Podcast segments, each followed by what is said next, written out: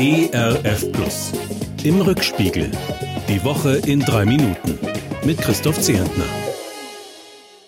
Na, das ist ja vielleicht eine Woche. Zum ersten Mal in der Geschichte gehört weniger als die Hälfte aller Deutschen zur katholischen oder evangelischen Kirche.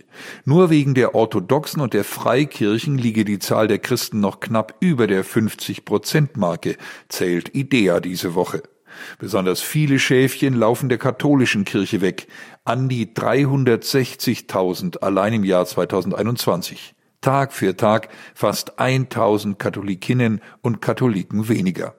Die Kirche reagiert erschüttert, aber auch mit einer gewissen traurigen Routine.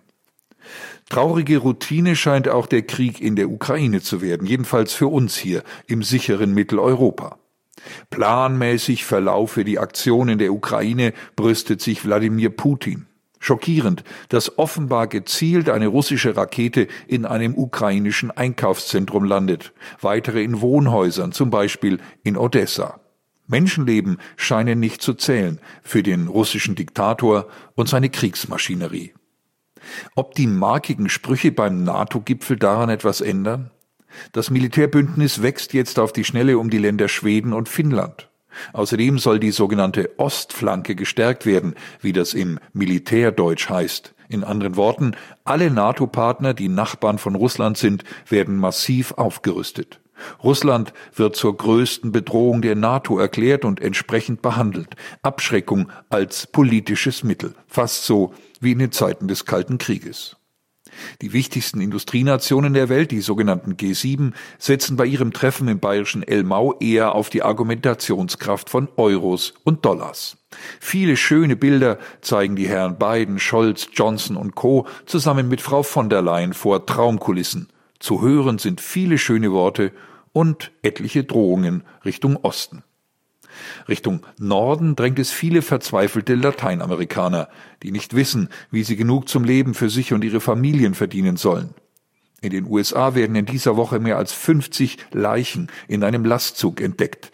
Die Menschen haben ihr Heil im Land der unbegrenzten Möglichkeiten gesucht und bei ihrem illegalen Grenzübertritt mit Hilfe von skrupellosen Schleusern den Tod gefunden. Einfach nur grausam. Was diese Woche noch bringt, der Corona-Bürgertest ist ab jetzt nicht mehr kostenlos. Wir Deutschen sparen kräftig beim Gasverbrauch, notgedrungen, und Israel hat den Weg freigemacht für Neuwahlen im November, den fünften Wahlen in nicht einmal vier Jahren. Was mir durch den Kopf geht, kurz vor Ende dieser unruhigen Woche, finde ich im Monatsspruch für den Juli wieder. Meine Seele dürstet nach Gott, nach dem lebendigen Gott. Ein Wochenende, an dem dieser Durst wenigstens etwas gestillt wird. Ein paar Tage mit ausreichend Stärkung und Flüssigkeit, sowohl für Körper als auch für Seele. Das wünsche ich Ihnen und mir. Ihr Christoph Zehentner. Im Rückspiegel. Auch in der Audiothek oder als Podcast auf erfplus.de. ERF Plus. Gutes im Radio.